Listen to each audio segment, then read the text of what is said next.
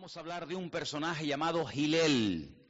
Gilel, Dios vive, significa su nombre. Por si acaso alguien está buscando nombre masculino para un niño que próximamente va a nacer o a tener, si te gusta este, significa Dios vive.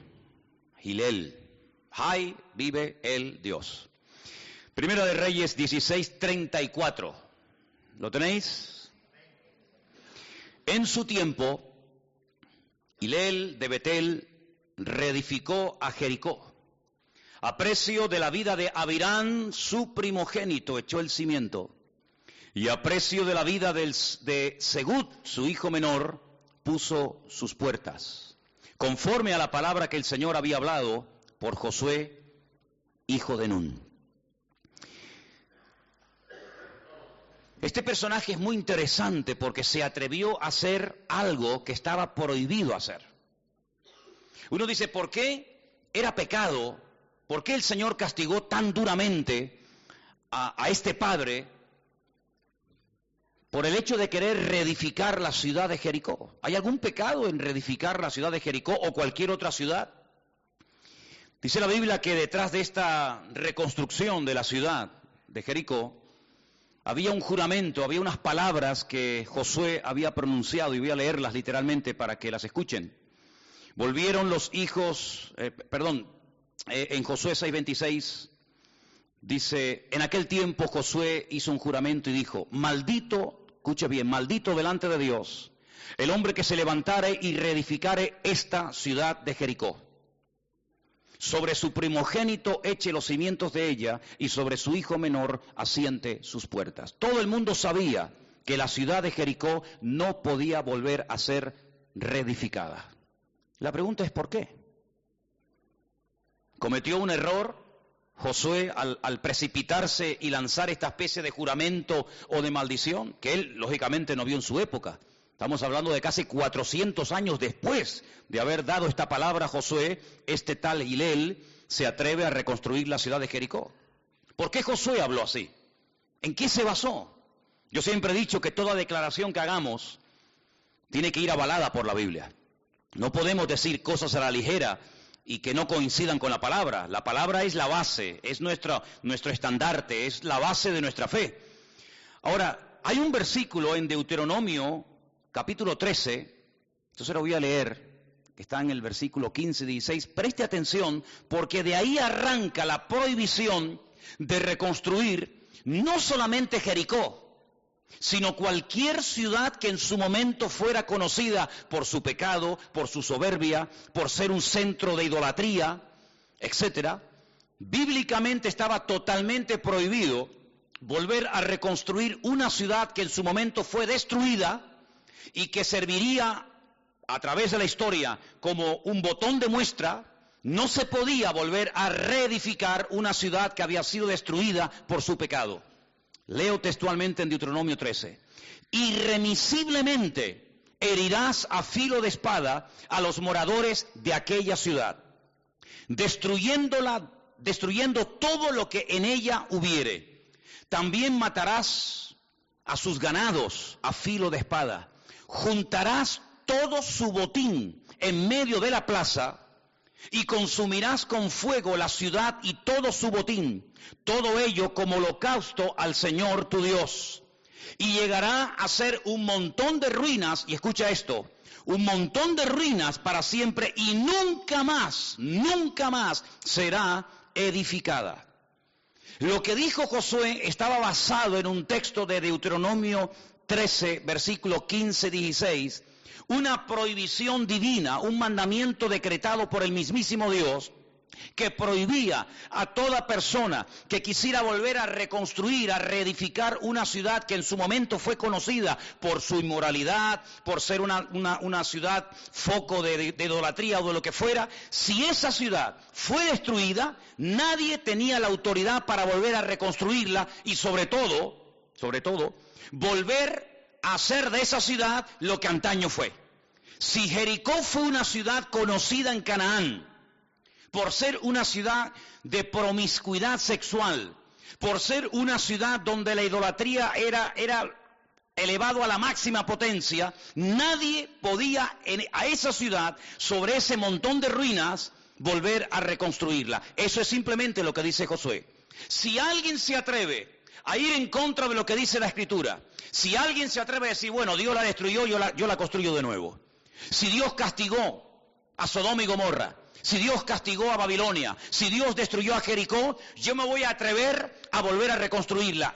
La historia no solamente nos relata lo que le pasó a los hijos de Hilel, sino que si ustedes analizan todas las personas que quisieron reconstruir Babilonia, murieron. Porque la Biblia dice que Babilonia como capital sería destruida y nunca más nadie moraría en ella. ¿Dónde murió Alejandro Magno? El hombre que conquistó prácticamente el mundo entero. Cuando intentó reconstruir Babilonia, allí murió con 33 años. Estaba sano, pero desafió un mandato divino. Todos los griegos y los romanos, no sé otras culturas, pero los griegos y los romanos sabían que en un lugar que había sido destruido y maldecido por lo que ese lugar representaba, ellos nunca se atrevían a reconstruir una ciudad. El único griego que se atrevió a reconstruir, a poner como sede de su gobierno una ciudad destruida por la historia y por el Señor, fue Alejandro Magno y murió.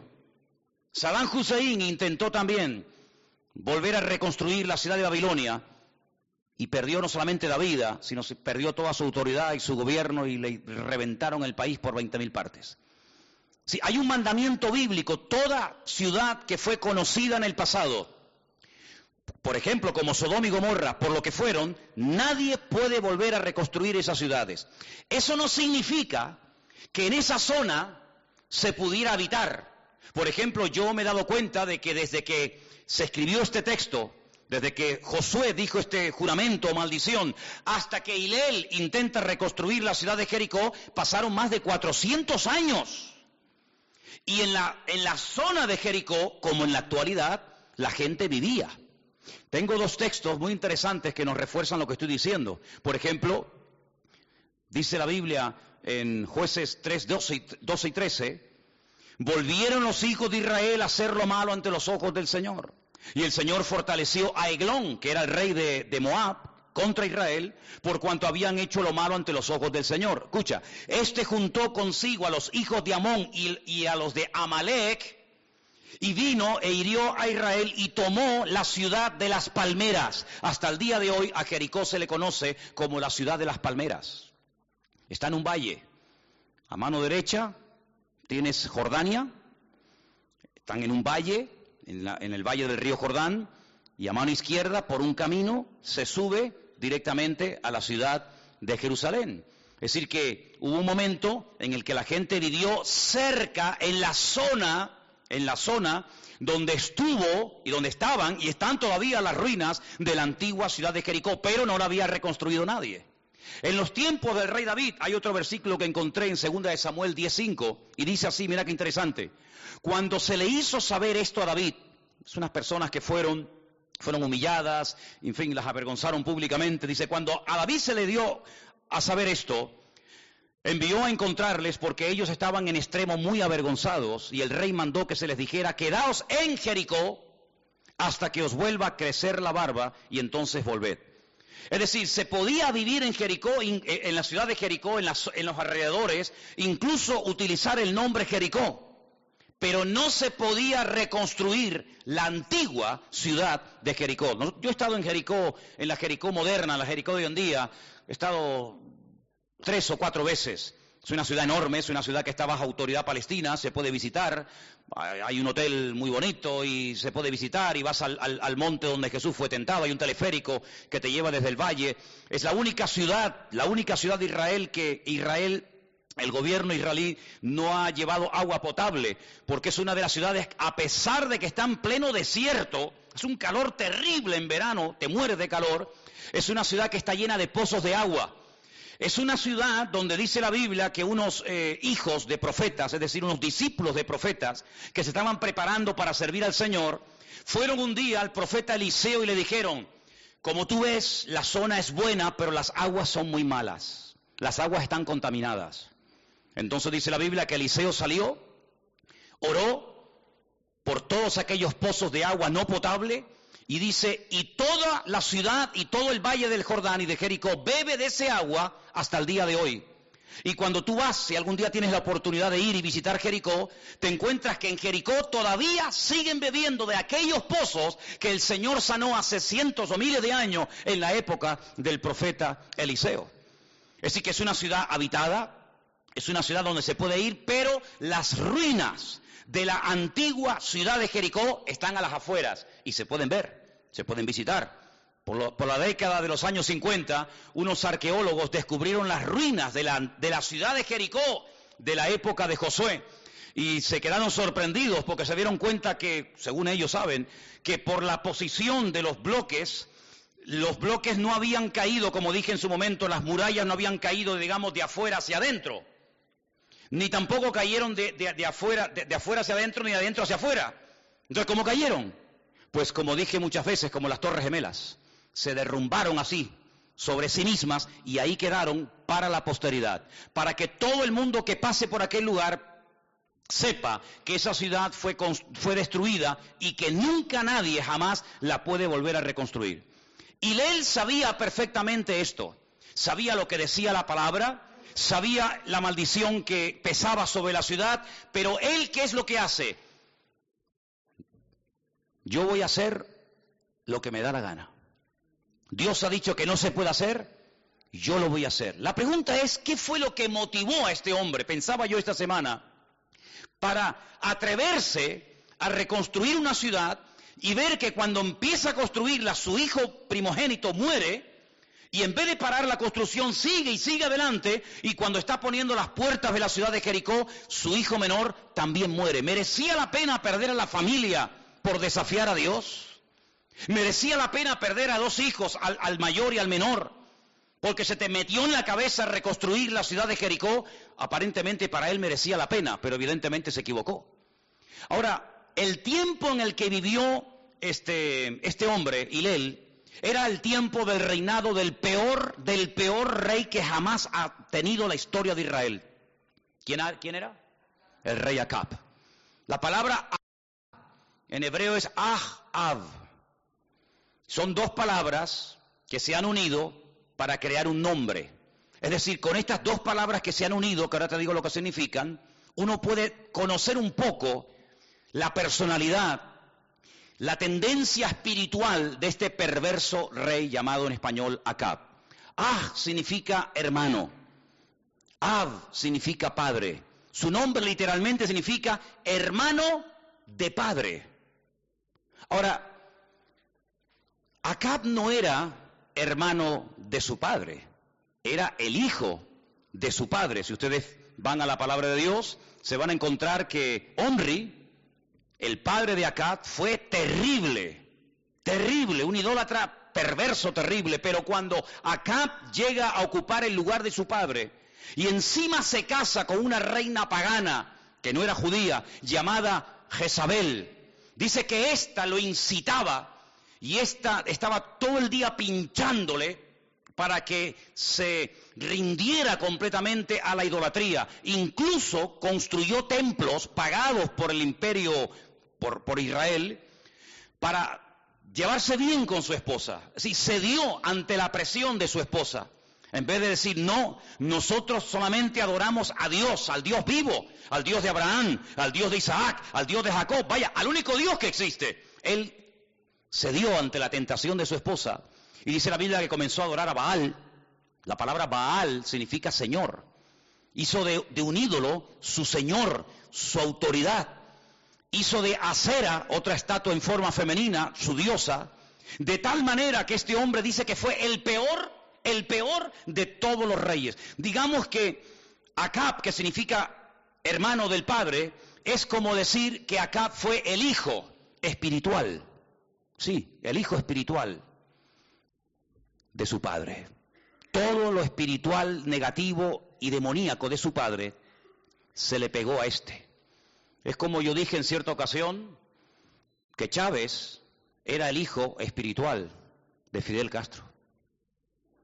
Y cuando este hombre murió, su espíritu lo cogió este, que es el que está ahora ahí en el poder, y por eso es uno de los países más ricos del mundo, que tiene absolutamente de todo, uno de los países más hermosos de la tierra y de Latinoamérica, está en la más absolutamente ruina, porque le ha entregado, lamentablemente, al enemigo el control de esa hermosa tierra. ¿Qué te parece, amigo? Y este Acab no solamente era hijo natural de su padre, sino que ese espíritu de idolatría, ese espíritu de rebeldía, ese espíritu de hacer todo lo contrario a lo que Dios ha dicho, se le pegó y lo elevó a la máxima potencia. Y ahora este Hilel, que no es ni príncipe, ni rey, ni, ni nada, probablemente en un acto de querer ganarse el apoyo, el favor del rey Acab, no se le ocurre otra cosa que desafiar al mismísimo Dios diciendo, bueno, yo voy a hacer lo que durante cuatro siglos y pico nadie se ha atrevido a hacer, porque sabe a lo que te atienes,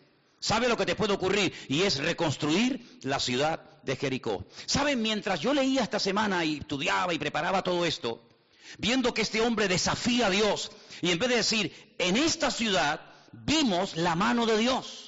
¿Cuántos saben la historia de la toma de Jericó? Es una de las historias más conocidas. La Biblia nos enseña que cuando ellos salen del desierto y cruzan el río Jordán milagrosamente y entran ya en la tierra prometida, se encuentran con aquella enorme y gigantesca ciudad que tenía no uno, dos muros, eran como círculos concéntricos. Una ciudad imposible de conquistar, una ciudad que nunca en la vida iba a poder ser conquistada. No había ametralladoras, no había infantería, no había cañones, no había aviación, no había armas como hoy en día podemos así en segundo destruir un país entero.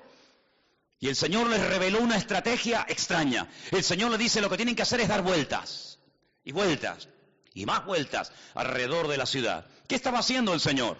Probándolos. A ver hasta qué punto ustedes son obedientes, a ver hasta qué punto ustedes se fían de lo que yo les digo. Esta ciudad no va a caer por estrategias humanas, por experiencia militar, esta ciudad va a caer por obediencia al plan de Dios. Y la ciudad de, Jericó cayó, se salvó una familia, todos sabemos, ¿sí o no? Raab, aquella mujer que vivía entre muro y muro. Dice que toda la ciudad cayó, pero su casa permaneció porque puso su confianza en el Señor. Y la Biblia dice que el que pone su confianza en el Señor llegará a ver que pueden caer mil a tu diestra y diez mil a tu otro lado, pero a ti no llegará porque el Señor te guarda, te protege y te cuida. Y ella empieza una vida nueva. Ella se, se va a vivir a Israel se casa con un hombre llamado Salmón y, y, todos sabemos que hasta el mismísimo Señor Jesucristo es descendiente de aquella mujer llamada Raab, la que vivía en Jericó. Fue todo un desafío, ¿sabes? Pero me llama muchísimo la atención que en esta ciudad, que quedó totalmente destruida, que tenía que ser para todas las generaciones un botón de muestra de que no se puede tomar el pelo a Dios, de que hay que tomarse en serio su palabra. Mientras yo preparaba todo esto, me vino a la cabeza un texto que aprendí hace mucho tiempo, y quiero leerlo en esta tarde y quiero que todos lo leamos juntos. Está en Gálatas 2, 18. Es un versículo buenísimo que tiene que ver con volver atrás y reconstruir aquello que ya lograste vencer y derrotar en el nombre del Señor. Gálatas 2, 18. Cuando lo tengan, por favor, dígame amén. O dígame, ya lo tengo. O dígame, ya lo encontré. En fin, dígame algo. Bueno, ya está. Vamos a leerlo, Gálatas 2.18. Juntos, ¿sí? Dice, porque si las cosas que destruí, las mismas vuelvo a edificar, transgresor me hago. Otra vez, más fuerte. Porque si las cosas que destruí, las mismas vuelvo a edificar, transgresor me hago. Estaría, estaría Pablo cuando escribió este texto, estaría pensando en, en Hilel. Vete tú a saber. Estaría pensando en aquel hombre que dijo, Dios dijo, no se puede, no se puede reconstruir una ciudad y volver a convertirla en centro de idolatría, en, una fortaleza militar para amargarle la vida a la gente. Estaría pensando Pablo en aquello cuando dice, hermano, lo que hemos destruido, escúcheme bien, lo que ya es conquistado, lo que ya has superado con la ayuda del Señor, ¿sí? No vuelvas otra vez, no vuelvas otra vez a darle vida a cosas que te costó tanto sudor, tanto esfuerzo y sacrificio, poder decir, gloria a Dios, por fin me saqué esto de encima. Porque dice la Biblia que si alguien se atreve, si alguien tropieza, si alguien se le ocurre como él, volver a, a darle vida, volver a resucitar las ruinas de lo que fue mi vida, antiguos vicios, atadura, en fin, ponle el adjetivo que quieras, dice que el postrer estado volverá a ser peor que al principio. Cuando una persona dejó la droga y lleva ya tiempo limpio, cuando se engancha otra vez, no se engancha como al principio. Te enganchas peor todavía. Y no será la primera vez, espero que sea la última, que en un momento determinado un chico, amigo nuestro, hermano nuestro, incluso convertido bajo nuestro ministerio, estuvo un tiempo limpio y libre de drogas y llevaba una vida ordenada, pero por lo que sea, se llevó una desilusión, tropezó, cayó, se desanimó, en fin, lo que sea, ¡bum! fue, se puso y quedó frito como un pajarito de una sobredosis. ¿Qué te parece, amigo? Qué triste sería, qué triste sería volver otra vez atrás cuando pudiste destruir, cuando pudiste conquistar, cuando pudiste decir, gloria a Dios que me quité esta basura de encima, volver otra vez a las andadas, sería terrible. ¿Cuántos dicen amén? Aquí hay milagros, aquí hay personas que podríamos hacer películas, películas con ellos de los milagros y de las liberaciones y, de las sanidades y de las maravillas que el Señor ha hecho en vuestras vidas. Pues hermano, pelee la buena batalla y no permita otra vez que ese vicio que te dominó tantos años, que aquella atadura que te, que te tenía amargado y te tenía, vamos, absorbido, vuelva otra vez a ser edificada. Porque si vuelve, no es porque el diablo te venció, sino porque tú bajaste la guardia y cuando uno baja la guardia, aquí se dijo esta tarde que el diablo está como león rugiente, ¿eh? buscando a quien devorar, que Dios no permita que ninguno de ustedes que lograron vencer al enemigo poderosamente vuelva otra vez a edificar y, y caiga una maldición y una atadura peor que la que había durante tu vida. ¿Cuántos dicen amén? Por la gracia de Dios, estamos firmes hoy en día. ¿Cuántos dicen amén?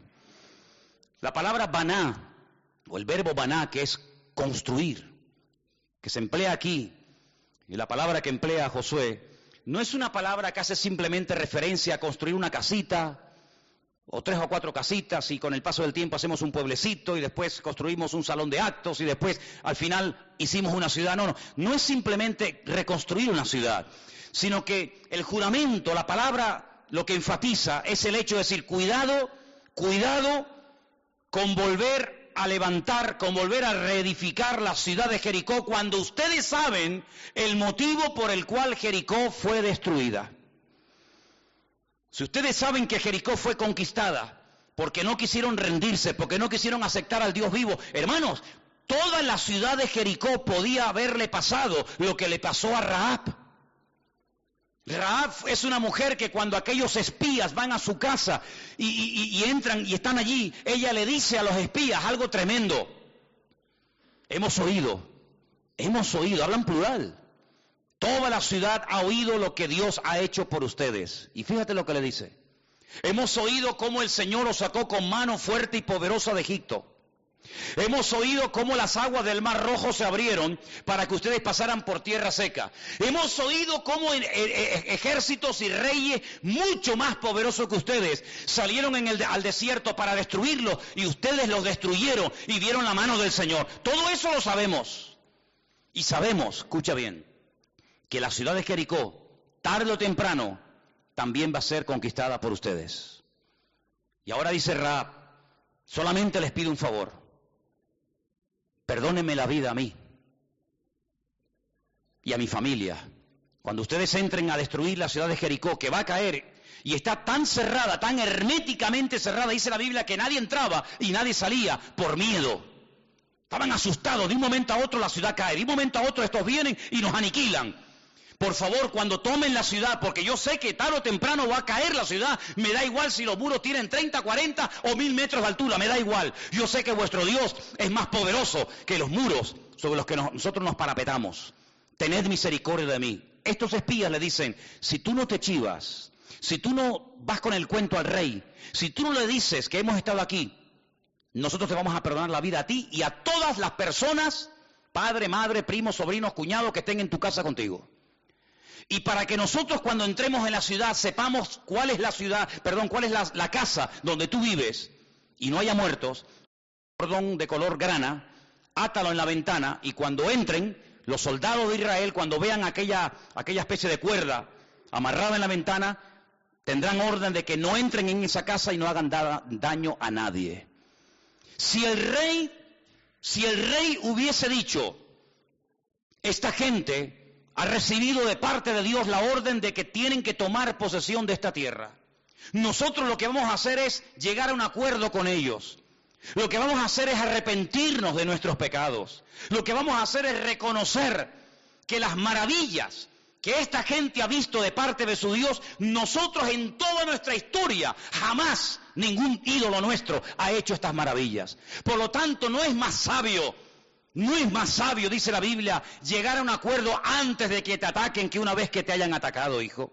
No es mucho más sabio reconocer que tus muñecos y tus imágenes, me da igual cómo se llamen o cuántas sean, no te han servido absolutamente de nada. No te das cuenta de que no, hay, no ha habido nunca, nunca ningún pueblo que saliera de esa forma tan poderosa y exitosa de un país llamado Egipto, que era una potencia militar en aquel tiempo. ¿No te das cuenta de que nunca ha habido ningún pueblo que pueda decir y presumir que las aguas de un mar se han abierto para que ellos pasen por tierra seca? Ahora, cuando Raab está contándole esto a los espías, no le está contando algo que había pasado la semana pasada. No. Lo que ella está contando a los espías son cosas que habían ocurrido hacía 40 años. ¿Y cómo es posible que una persona haya estado 40 años manteniendo esta fe, manteniendo esta seguridad de que el Dios de ellos es más poderoso que el nuestro? Es que ahí está la clave, hermanos. La clave en la vida está no en llegar, sino en mantenerse. Porque una temporada buena, ¿quién no la ha tenido? Hasta en el mundo, cuando estábamos sin el Señor, ¿verdad? Pero Raab supo esperar 40 años y cuando llegó el momento, ella abrió su casa y les dijo a los espías, no se preocupen, yo no me voy a chivar, váyanse tranquilos y aquí estaremos preparados para el día del ataque. Era increíble cómo el Señor estaba preparando los corazones y cómo todo estaba preparado y listo para que la ciudad de Jericó cayera en cualquier momento. Cuando cae la ciudad de Jericó sin disparar una lanza, sin hacer alardes de fuerza, sino simplemente por dar vueltas y tomar autoridad en el nombre del Señor y la ciudad se desplomó, ellos tenían que recordar que esa ciudad es un botón de muestra de que cuando una persona va en contra de la voluntad de Dios y peca, la consecuencia del pecado, tarde o temprano, siempre la misma, la muerte y la destrucción. Y ahora este Hilel, cuatrocientos y pico años más tarde, sin ninguna necesidad, sin haber recibido ninguna orden de parte del rey ni de nadie, él por su cuenta dice, bueno, yo me voy a atrever a hacer lo que nadie ha hecho en la historia. ¿Y cómo pasó a la historia? Como un padre que tuvo que enterrar a un hijo mayor y al hijo menor. Al final, ¿para qué? ¿Cuánta gente pierde su matrimonio? Su salud, sus hijos, su marido, su esposo, los amigos, todo. ¿Para qué? ¿Para un rato de placer? ¿O porque aquello creías que era lo mejor del mundo? Y cuando miras atrás la ruina que hemos dejado, hijos rebeldes, la mujer con otro, el marido enfermo, el matrimonio destruido, tú mismo ya te has puesto con una edad en la vida y tú dices, ¿de qué me ha servido? ¿Saben? Hay una carta preciosa en el Nuevo Testamento que se llama la carta de Pablo a los romanos. Una carta muy profunda. Hay una parte en la carta en la que Pablo les dice, hermanos, ¿qué fruto os ha quedado de aquellas obras que hicisteis antes de conocer al Señor, de las cuales ahora os avergonzáis? A ver, decidme, ¿qué os ha quedado de aquellas orgías, de aquellas eh, verbenas, de aquellos tenderetes. ¿Qué, ¿Qué os ha quedado de todo aquello? Nada, ¿verdad? Pues Pablo dice, así como antes de conocer al Señor, presentabais los miembros de vuestro cuerpo para el pecado, ¿por qué no le dais la vuelta a la tortilla ahora? Y presentáis los mismos miembros, pero en vez de para pecar, para glorificar y para alabar al Señor. Cuando veo por ahí gente bajo el efecto de las drogas o del alcohol gritando, yo digo, qué tremendo predicador sería este con la voz que tiene. ¿eh? Si en vez de presentar su voz para decir tontería, insultar a la mujer, insultar a todos los vecinos, utilizar esas cuerdas vocales y la fuerza de esa voz para predicar el Evangelio y para ir por la calle diciendo, Cristo vive. Otro gallo cantaría, ¿verdad? Aquellas manos con las cuales robaste o con las cuales golpeaste, si las presentaras ahora para ayudar, para levantar, para restaurar, para apoyar la obra, qué diferente sería la vida, ¿verdad? Pensaba en la diferencia del rey de, Nínive, ¿se acuerdan? Llega un profeta y le dice, prepárense porque de aquí a 40 días esta ciudad que era enorme, tres días se tardaba en recorrerla de punta a punta. Fíjate qué pedazo de ciudad sería aquello. Dentro de 40 días, si no se arrepienten, Nínive será destruida y borrada de la faz de la tierra. El rey podía haber dicho, pero ¿qué se cree este, este tipo? ¿Quién es este Jonás que viene de no sé qué sitio a, decirme a mí como rey lo que tenemos que hacer? Hermano, dice la Biblia que se pusieron a orar, se pusieron a ayunar y dice que hasta los animales los puso en ayuno. Y toda la ciudad se arrepintió y toda la ciudad buscó el perdón de Dios. ¿Y saben lo que pasó? Toda la ciudad de Nínive fue perdonada por la misericordia del Señor. Lo que cambia todo no es la arrogancia, la arrogancia rompe más cosas todavía. Lo que, lo que, hace más daño es el orgullo, el no querer reconocer, el no querer admitir, el cerrarte en manda y, y pelear una causa perdida. Pero lo que cambia todo y abre un panorama y un abanico enorme de posibilidades y de bendiciones. ¿Sabe lo que es? El pedir perdón. Decir, Señor, perdóname. Y no voy a reconstruir nada de lo que con tu ayuda logré destruir en el nombre del Señor. ¿Sabes, hermano? Construir cuesta muchísimo, muchísimo. Si mañana quisiéramos construir, digamos, una iglesia grande, nos llevaría mucho trabajo, mucho trabajo. Cemento, arena, hormigón, bueno, todo lo que conlleva. Y seguramente estaríamos muchos, muchos meses o años. Pero si llega una persona y pone unos explosivos, qué impactante las imágenes cuando vemos a lo mejor en el telediario del mediodía y dicen, eh, se voló o se explosionó un edificio enorme de montones de viviendas o enorme, así, en décimas de segundo. Un edificio que tardaron años y años en construir, en décimas de segundo, se vino abajo. ¿Sabes que en cierto sentido una vida es igual? Llegar a un nivel de fe, de estabilidad emocional, de conocimiento en Dios, de santidad, de espiritualidad, de, de estabilidad, de saber lidiar con, los problemas, de saber salir airoso de situaciones difíciles en la vida, de superar tentaciones, etcétera, etcétera, etcétera, cuesta muchísimo, hermano. Pero dice la Biblia que todo lo podemos en Cristo que nos fortalece. Pero en un segundo, en un minuto, se puede tirar por la borda un matrimonio de 40 años. En, en cuestión de minutos se puede destruir una relación de amigos que se llevaban como hermanos así, como nada. Destruir no cuesta nada. Destruir no cuesta nada, es muy fácil destruir, con palabras, con malas actitudes, bajando la guardia, dándole lugar al enemigo, jugueteando con el pecado, flicteando con el diablo, todo eso es muy fácil y ya lo sabemos. Pienso en un personaje que el Señor le dio un privilegio tremendo de poder convertirse en uno de los hombres más usados de la historia de la humanidad. Un hombre que experimentó en carne propia milagros únicos e irrepetibles. Por ejemplo, Pedro. Ha sido el único hombre, según el relato bíblico, que logró caminar por encima de las aguas. Ni Moisés caminó por encima de las aguas. Ni David. Ni Sansón. Pedro sí. Caminó. El único hombre junto con Santiago y Juan que vieron la metamorfosis de Cristo, lo vieron transfigurado en el monte. Y dice la Biblia que oyeron a Moisés y a Elías cómo hablaban con él, y él estuvo allí y dice, la gloria cuando estábamos con él en el monte. El único hombre que un día le dice al Señor, Señor, nos están pidiendo los romanos el impuesto, no tenemos, no tenemos nada, ¿qué hago? Dice, vete, lanza al anzuelo y el primer pez que saques, abre la boca, sácale una moneda y paga el impuesto, el tuyo y el mío. ¿Te imaginas que fuera así la vida? Vayan aquí a las Teresitas, echen la caña y dentro viene un paquetito, lo abre con un billetito de 500 euros.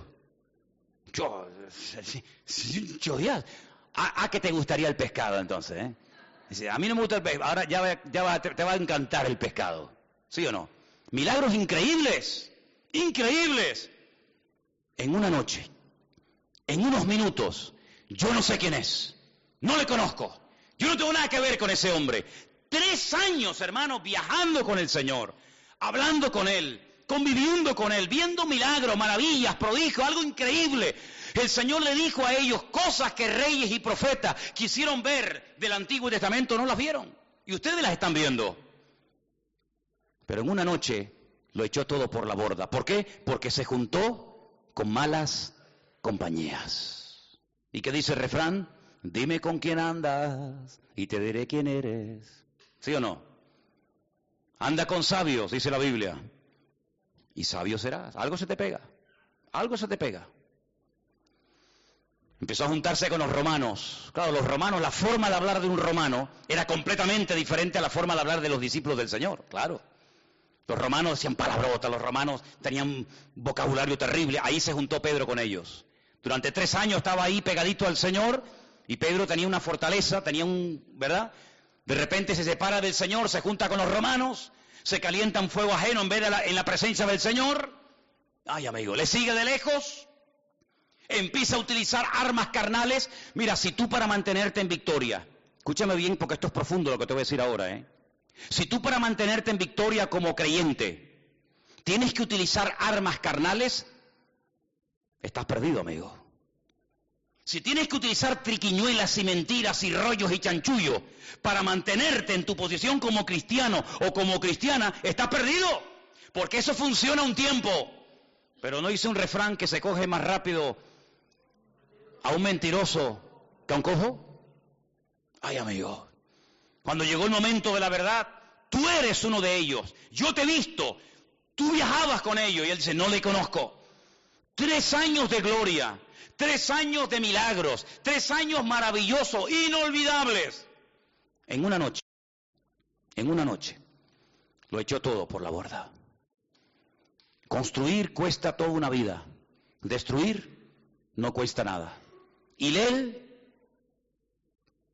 enterró a su hijo primogénito, enterró a su hijo menor, porque se le metió entre ceja y ceja en la cabeza, voy a reconstruir Jericó, voy a demostrarle al rey Acab que yo soy como él, un idólatra, un rebelde, un desobediente, y que aquí no pasa nada. Ay, amigo. Había un hombre en la historia que jugueteó tanto, tanto, tanto con el pecado y de vez en cuando Dios lo usaba. Porque uno dice, pero ¿cómo puede un hombre, un hombre de Dios, juguetear con el pecado y a la media hora volver a ser usado por el Señor. Bueno, no es la primera vez que ocurre. Mira, Sansón. Sansón era un hombre que estaba ahora toda la noche con una ramera y al día siguiente iba y, arrancaba las puertas de la ciudad o cogía un hueso podrido de un, de un asno y mataba a mil filisteos de golpe. Pero él creía que podía llevar esa doble vida. Ahora peco y mañana sirvo al Señor. Ahora sirvo al Señor y mañana peco. Pero llegó un momento, amigo, cuidado con esto, porque esto es muy serio. Y llegó un momento que dice la Biblia que él volvió otra vez a, levantarse. Había estado toda la noche con Dalila, había hecho barbaridades y al día siguiente aquí no pasa nada. Total, ya lo he hecho muchas veces. Y al día siguiente dice que no tenía fuerzas. Los filisteos pudieron sobre él. Porque dice la escritura, escucha bien, que el Espíritu de Dios se había apartado de él y él no se había dado cuenta. ¿Sabes que a veces es más fácil que otras personas reconozcan que has pegado un bajón y se dan más fácil cuenta otros que tú mismo que has pegado un bajón? Dicen que había un famoso violinista que dice que ensayaba de 8 a 12 horas diarias. Y él dijo algo que a mí me impresionó. Él dijo, si yo dejo de, practicar un día, yo lo noto. Yo noto que no he practicado en ese día.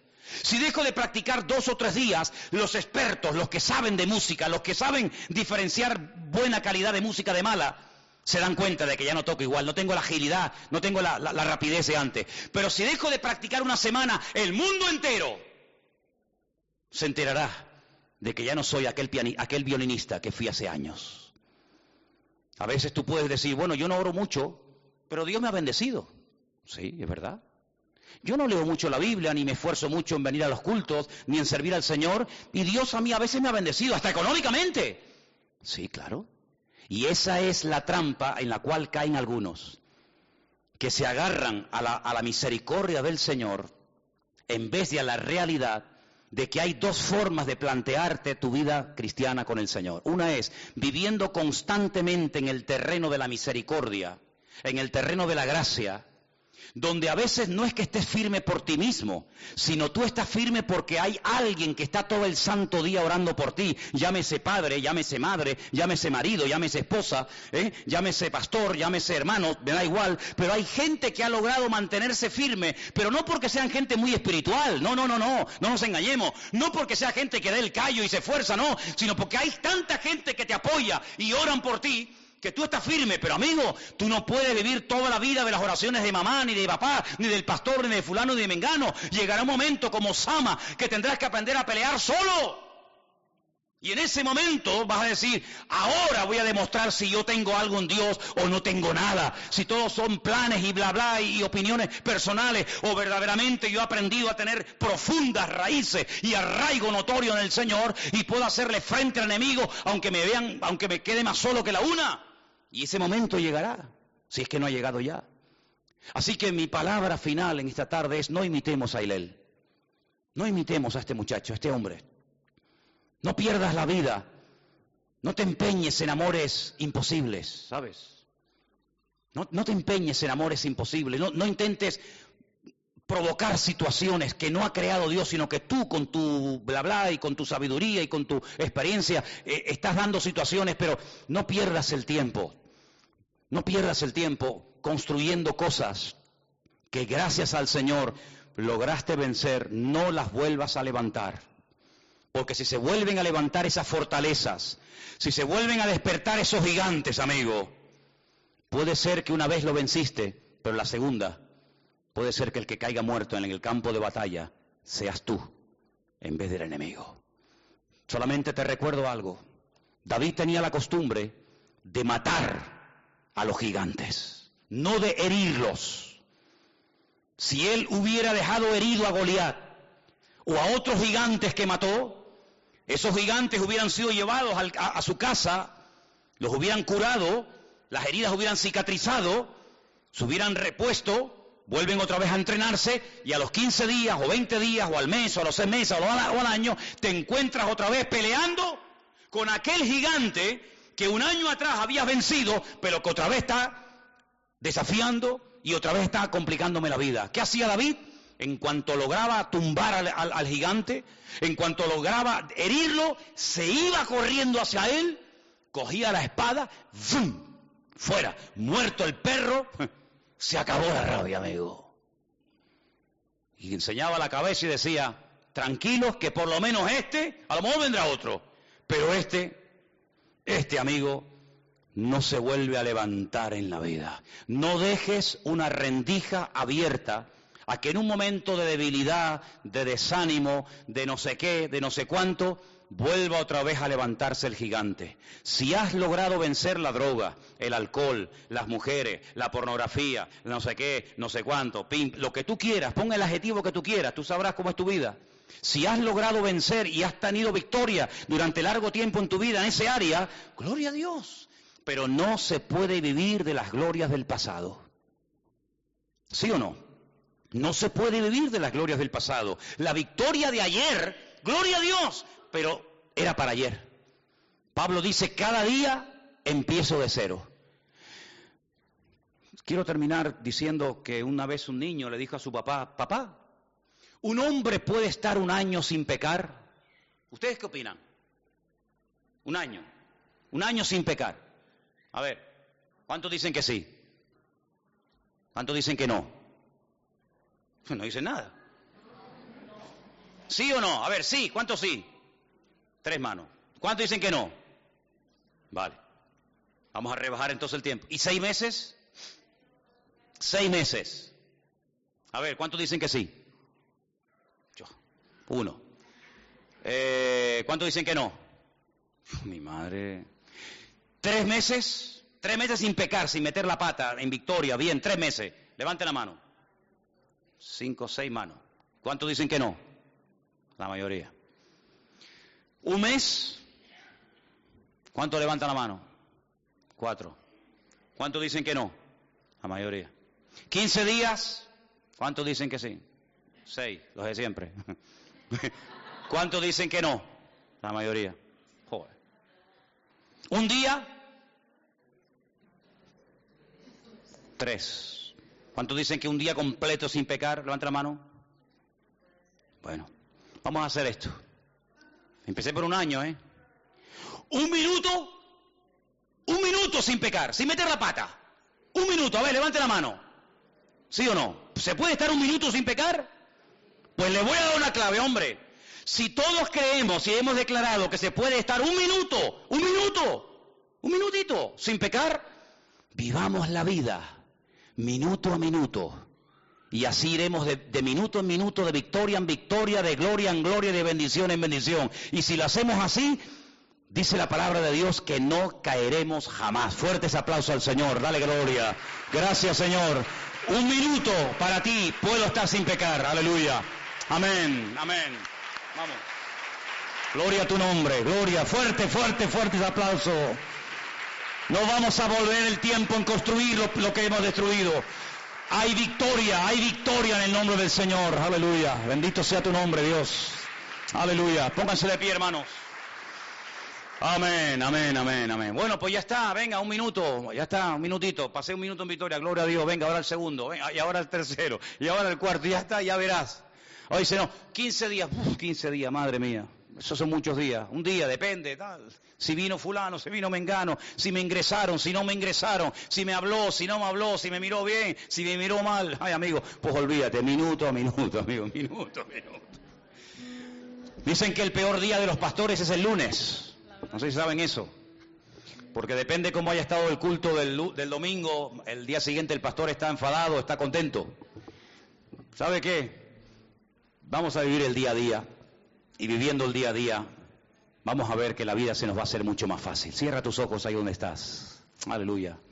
Vamos a orar en esta tarde. Vamos a, a, cantar una vez más esta hermosa alabanza que decíamos hace un rato. Gracias, gracias Señor. Pero yo quiero que ahora tomes la mano de alguien, del que tú quieras. Tu esposa, tu marido, un hermano, el que tú quieras. Acércate al que tú veas. Y quiero que en esta noche ores por esa vida, para que podamos esta semana vivir minuto a minuto.